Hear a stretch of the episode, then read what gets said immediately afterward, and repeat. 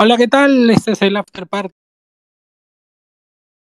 de esta victoria de UTC por 0-2 Suchi en el estadio Mansi. Este escenario no es la despedida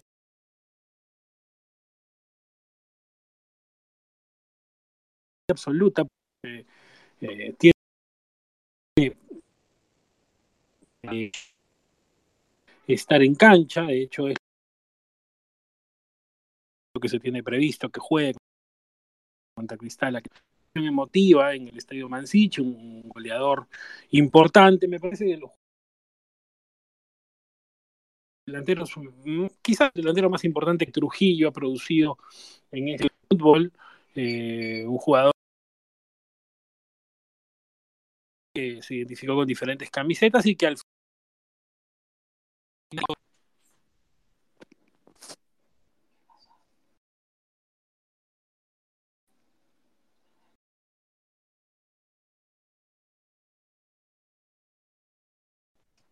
Dicen que no se me escucha bien.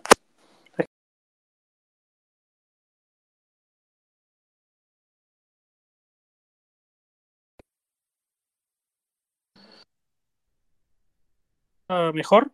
¿Me confirma la producción, por favor, si se me escucha mejor?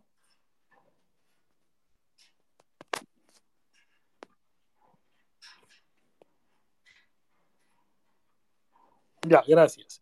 Gracias. Eh, bien, eh, no, les decía que el, partido, eh, digamos, tenía este asunto de la despedida de José Carlos Fernández de por medio, despedida del Mansiche, porque en principio se entiende que José Carlos jugaría el último partido de Manucci en el año contra Cristal, en el Alberto Gallardo en la última jornada.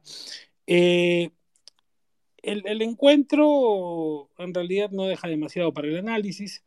Marco lo estaba haciendo, un partido que básicamente tenía como evento central, ya dado que Manucci y UTC no tienen nada que hacer por la lucha ni arriba ni abajo en el campeonato, eh, ese encuentro básicamente dejó, dejaba como, como, digamos, como tema llamativo ver, ver el desempeño de, José Carlos y los aplausos que podía cosechar la tribuna tricolor. Y bueno, lo curioso, el detalle llamativo es que al final eh, él termina siendo agasajado y apenas él sale del campo UTC, parece que hubiera esperado para echarse a jugar y amargar la fiesta sin, digamos, estropearla del todo. No es como que hubiera respetado UTC los cánones de una despedida de alguien que es respetado mm, y apreciado por todo el fútbol peruano. Marco, ¿cómo estás?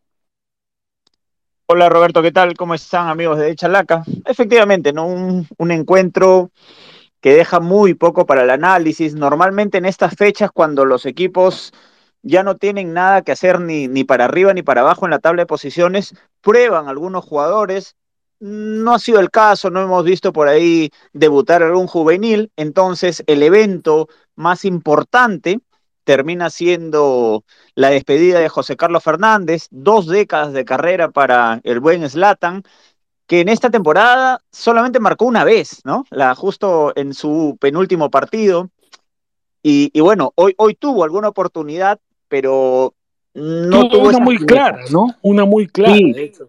Sí, sí, y ante su amigo, ¿no? Sí, claro, ante Salomón, ¿no? Y que, en realidad se, también está medio en días especiales porque cumplió 500 partidos en la categoría eh, y eso es bastante, ¿no?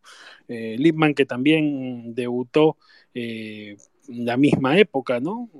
En el año 2002, la verdad es que, que han pasado muchos años, ya son jugadores que tienen una trayectoria importante, ¿no? José Carlos eh, curioso, ¿no? Porque le hizo su primer gol eh, en el año 2002 a Alianza Atlético con Copsol, eh, una derrota de Copsol en el Mansiche, y luego se anotó así de pasadita, ¿no? Un gol que en realidad fue un remate de Joaciño Arrué, pero que él termina tocando parece que con algún, algún cabello, ¿no? Eh, algún rulo de la melena, y termina marcando el, el tanto de Manucci, y podría, bueno, no sabemos, repito, yo tengo la información directa del club de que José Carlos, está planeado que José Carlos juegue ante Cristal en la última fecha. claro que había que hacerle este agasajo, digamos. Ah, ok, entonces hoy fue su despedida como local, ¿no? Su despedida de la gente trujillana, ciudad donde él debutó. Es más, él, él es de, de la libertad. Él es, trujillano, él es trujillano, sí. Además, y siempre fue su sueño jugar en Manucci. Siempre quiso jugar en Manucci, por supuesto. Ahora, Roberto, ahí, habría que ver, ¿no? Porque ¿cuántos jugadores nacionales han tenido la oportunidad de jugar en tres equipos diferentes de la misma ciudad? porque él debuta en Copsol, en Trujillo. Sí. Eh, ya luego el, club se va, se, va a Lima, ¿no? A Chancay. y, también juega en, la Universidad César Vallejo y juega en Manucci. Claro, en primera, digamos, ¿no? En primera porque hay otros equipos, por ejemplo, estoy pensando en jugadores simbólicos. Genaro Neira jugó mucho tiempo, bueno, es un ídolo de Melgar. No sé cuántos han tenido la oportunidad de, de hacerlo. Claro, por ejemplo, Genaro Aira tuvo gran, un gran momento en Aurora también, ¿no? Pero, pero digamos, pero en primera eh, no, es, no, es fácil, ¿no? No es fácil eh, jugar por tres equipos distintos de tu ciudad en primera división. Eh, él jugó bien en, Manucci, creo que, que hizo este tramo reentré del equipo a la categoría, me parece que lo hizo bien, me parece que, tuvo además el rol de capitán, es un buen profesional, Fernández.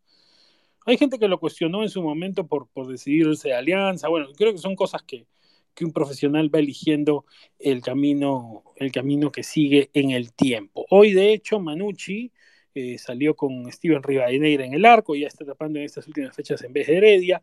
Roberto Villamarín, John Narváez, Nicolás Olivera y Carlos Neira al fondo. Lucas Rodríguez en Uruguay y Gustavo Viera al medio la línea de tres lanzadores con José Daniel Rivera y Uriel Cel y Arroé en punta José Carlos Fernández.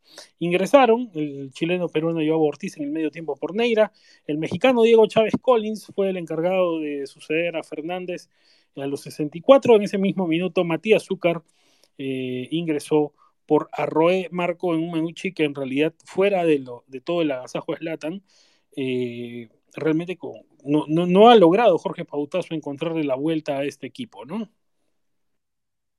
No, no, no, no, no ha tenido, digamos, la, la, mano, no, no, no le agarró la mano nunca a Manucci, un Jorge Pautazo que ha dirigido 13 partidos, ¿no? perdió más de lo que, de lo que pudo ganar, o, o siquiera sumando con los empates. Entonces creo que eh, o la dirigencia de Manucci va a tener que replantearse bien las cosas para ver si es que continúa con el comando técnico y de ser así, ver la base del equipo que se va a quedar, porque me parece que el presupuesto de Manucci estaba orientado a al menos luchar por la Copa Sudamericana y se ha quedado muy lejos, estuvo más cerca de la parte baja de la tabla que de un torneo internacional. Es cierto, ¿no? Estuvo más cerca de la parte baja, hay que ver si... Yo creo que ya habría, sería bueno, y entiendo que el proyecto de Pautazo es para más tiempo, ¿no? Porque es un entrenador que demostró su capacidad en Melgar, no es que digamos que, no tenga las credenciales. Hay que ver qué tal le va en una temporada en que él pueda planear las cosas. Este año Manucci tuvo a, a Enrique Maximiliano Mesa, claramente no era el rumbo con el mexicano, se enmendó, le fue muy mal al inicio, luego llegó Mario Saralegui, al comienzo enderezó un poco el barco y después terminó yéndose también y finalmente, bueno, Saralegui ha terminado teniendo un éxito en Uruguay salvando a Cerro Largo del descenso, ¿no? Se fue a, a dirigir allá. Eh, porque lo reemplazó, tampoco le estaba, le iba del todo bien y Manucci. Llegó pautazo con mucha expectativa, pero Manucci no pudo enmendar rumbos para, para alzar cabeza. UTC más bien hoy salió con un 4-2-3-1 con Salomón Lipman en el arco, Eric Canales, Nicolás Ortiz, Bernard Schuller y Luis Trujillo al fondo, Estefano Fernández y Carlos Díaz al medio. La línea de tres eh, lanzadores con Hideo Sharakaki, Donald Millán y Gaspar Gentile, lo mejor que tiene UTC a este momento. En punta, otro hombre que responde con eh, regularidad el uruguayo Facundo Peraza. Cambios tardíos de Grioni. Hoy ingresó Leonardo Mifflin por Trujillo, ingresó Christian James Vázquez por Aracaki. Eh, lo dicho, ¿no? Los goles llegaron luego de la salida.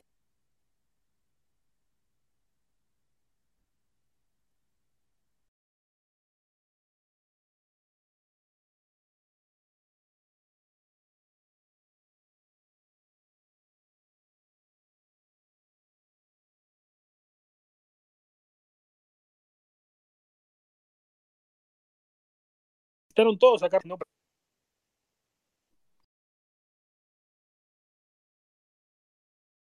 poco el, el audio.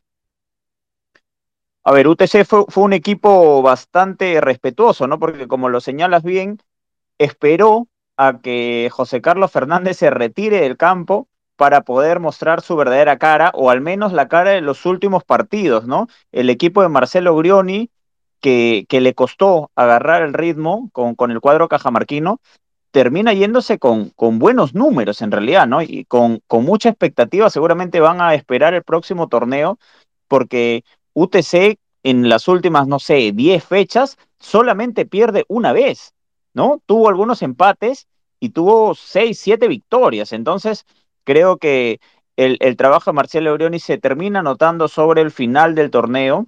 Recordemos también que, el argentino no estuvo todo el rato con UTC porque Franco Navarro dirigió hasta cierta parte del torneo, la, las 11 primeras fechas, ya luego la agarra el, el Pitufo, pero, pero creo que termina, termina siendo favorable, ¿no? Le agarró la mano. Ahora, una cosa para UTC, tienen que ver la forma de asegurar ese tridente de arriba porque le está dando resultados, anotan muchos goles, son muy peligrosos, se han compenetrado muy bien y necesita más bien reforzar la zona defensiva, ¿no? Creo que ahí está el debe sus zagueros centrales son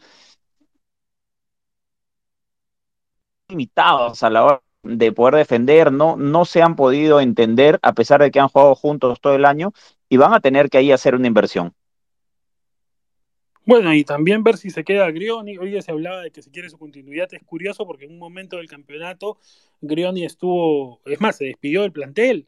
El propio Lipman llegó a declarar, y nosotros en De Chalaca siempre solemos esperar las confirmaciones del todo, pero bueno, el propio Lipman declaró que, que Grioni estaba afuera, incluso recuerdo lo pusimos en portada y al día siguiente apareció Grioni entrenando, ¿no?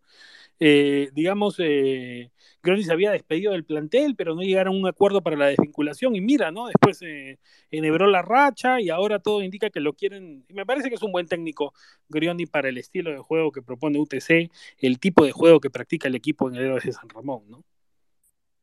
Sí, y también ya conoce cómo es el sistema de juego en la Liga 1 peruana, ¿no? En la Liga 1 eh, conoce también la geografía, le saca mucho provecho a jugar en la altura. Entonces, eso, eso termina siendo favorable. Recordemos que Grioni este año lo comienza siendo entrenador de Liga 2, pasa luego a Liga 1, le cuesta un poquito agarrar el timón del equipo, pero en el final sí se nota la mano, ¿no? Como tú dices, su experiencia es muy importante, sabe a lo que tiene que jugar el equipo y, y también sabe que lo, lo, que importa para UTC es sumar, ¿no? Por eso hoy a pesar de que Manucci estuvo muy tibio, UTC ya sobre el final sí aceleró las revoluciones y se notó, se notó la mano de Grioni, se notó que el equipo cajamarquino viene en buena racha y buscaron aprovecharla, ¿no? Seguramente en el final del torneo, cuando reciba Universitario, también va a querer despedirse de la mejor manera de, de, su gente en Cajamarca. Bueno, en cuanto a um, lo que deja estadísticamente el partido y ahora justo está saliendo eh, eh, la caleta del caso. Eh, vamos a pedirle un ratito ahorita, ahorita mismo ya la producción que, la, que la coloque, porque acaba de salir. no ganaba UTC o no le ganaba UTC a Manucci, un duelo que tiene mucha historia, los regionales norte, no le ganaba en el Mansiche desde hace una década, pero no por, primera división, sino en Copa Perú, ¿no? en la etapa regional, una noche con mucho público en el Mansiche se cruzaron, dos históricos en ese momento en la etapa regional en la Copa Perú, aquella Copa Perú que ganó UTC, hecho de la mano de Rafa Castillo, esa vez el Gavilán le ganó 1-2 a Manucci en el Mansiche con un autogol de Coy Aparicio y un tanto de Renzo Benavides, descontó el propio Aparicio para Manucci, que esa noche era favorito, terminó ganando UTC en un partido que fue clave para el posterior título y el retorno del Gavilán. Ya hablando de primera división, la última vez había sido en el segundo regional de 1990, cuando UTC le ganó 0-1 a Manucci en el Mansiche. Le pedimos a la producción si puede colocar acá la caleta en el espacio. Eh, ¿Qué te dejó el arbitraje hoy? Realmente tampoco tuvo muchos apuros. Eh, el señor Luis Garay, eh, amonestó a John Narváez y José Daniel Rivera en Manucci y a Eric Canales en UTC.